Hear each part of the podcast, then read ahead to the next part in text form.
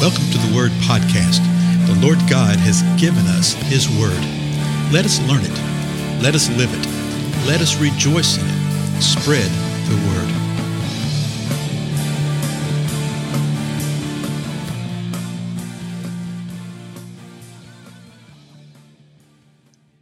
Well, blessings, everybody. This is Dale. Thank you so much for joining with me today on the Word Podcast. We're continuing on in Acts 10, and we are in the midst of Peter speaking to Cornelius and the gathering that was in Cornelius's house, his family, his friends, those that he had invited, and apparently it was packed full. Okay? And so we saw in the previous episode that Peter opened his mouth and began to speak. So let me go back and start with verse 34, then we'll press on.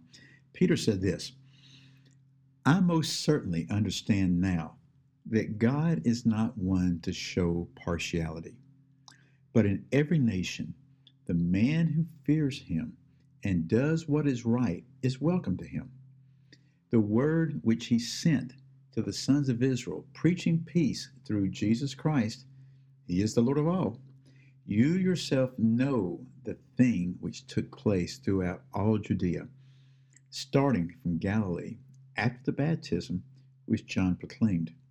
You know of Jesus of Nazareth how God anointed him with the Holy Spirit and with power, and how he, that's Jesus, went about doing good and healing all who were oppressed by the devil, for God was with him.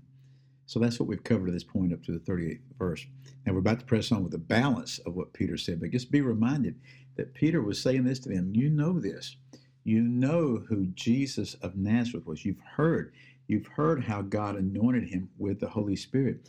You've heard how he was anointed with power. You heard how he went about doing good, how he was healing all those who were oppressed by the devil. And you heard how he did all this because God was with him. Now, verse 39. We are witnesses of all the things he did both in the land of the Jews and in Jerusalem. So this is a biggie, biggie right here. He says that you have heard about all this. Now, Peter is saying, I'm standing before you to tell you that I'm a witness of this. I saw all this. I saw all of it. We're actually going to see at the end of this account that uh, Peter stayed with him uh, several days afterwards. Don't you reckon? and because he's declaring that he is an eyewitness to everything. So I'm quite certain that he dealt with the questions that would have arisen, that he gave them more and more detail. But this is a big thing. He said, We are witnesses of the things that he did in the lands, land of the Jews. So that's the northern, southern kingdom, all the lands, and in Jerusalem. Then he says this, verse 39 They also put him to death by hanging him on wood. Our English translations say on a cross, but the Greek is literally wood, that they hung him on wood. He's saying, I am an eyewitness to this. He said, I saw this.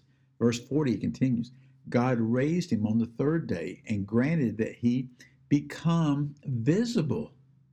Peter says, I am a witness of this. Okay, I'm a witness of the fact that he was raised from the dead. I'm a witness of the fact that they put him to death, not only just hung him on the cross, but that he died on that cross. Peter says, I saw it. He says, they ra- he was raised on the third day, and God granted that Jesus would become visible. I saw it. Verse 41 Not to all the people, but to witnesses who were chosen beforehand by God.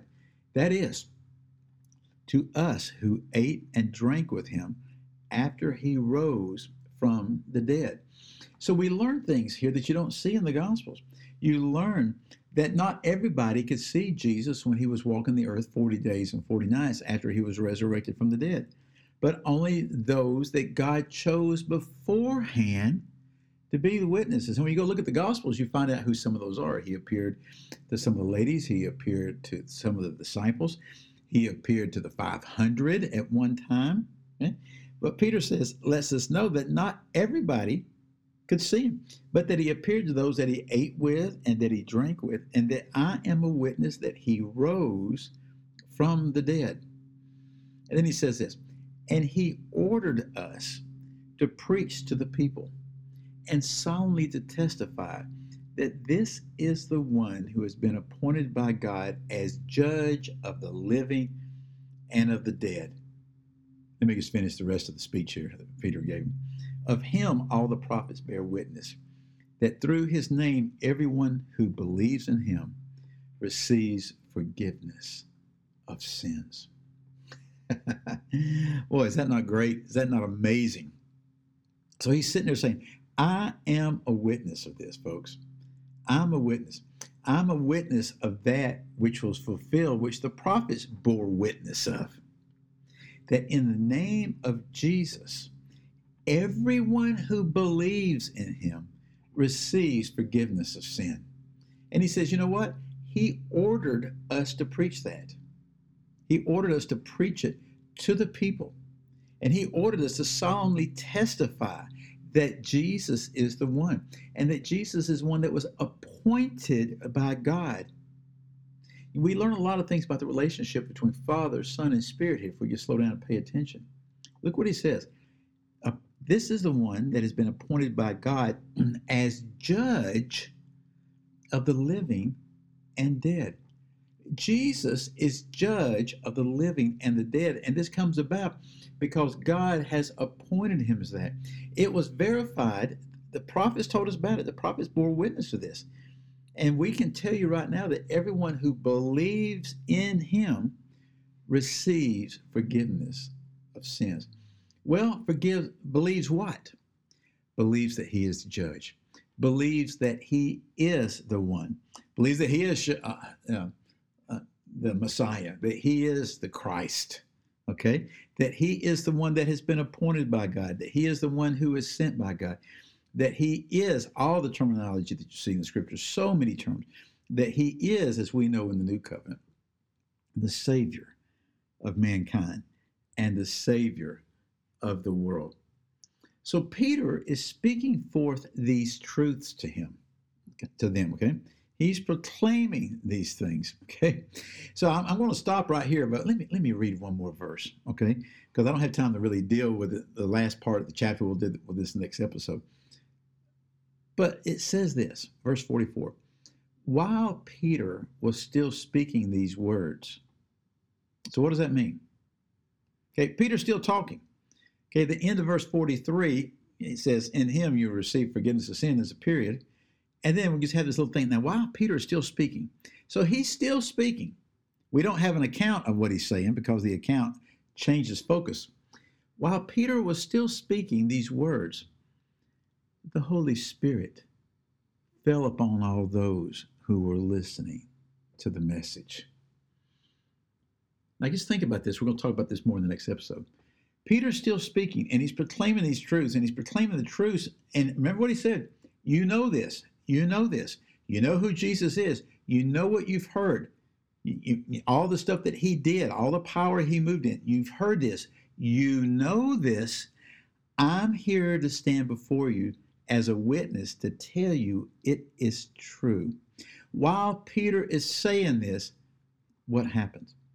The Holy Spirit fell upon all those who were listening to the message, even as Peter is speaking when you pay attention, folks, as I've been encouraging us to do as we go through uh, Acts, looking at uh, particularly how the Holy Spirit comes, how uh, things about baptism, things that people get in theological arguments over. Just pay attention to the facts.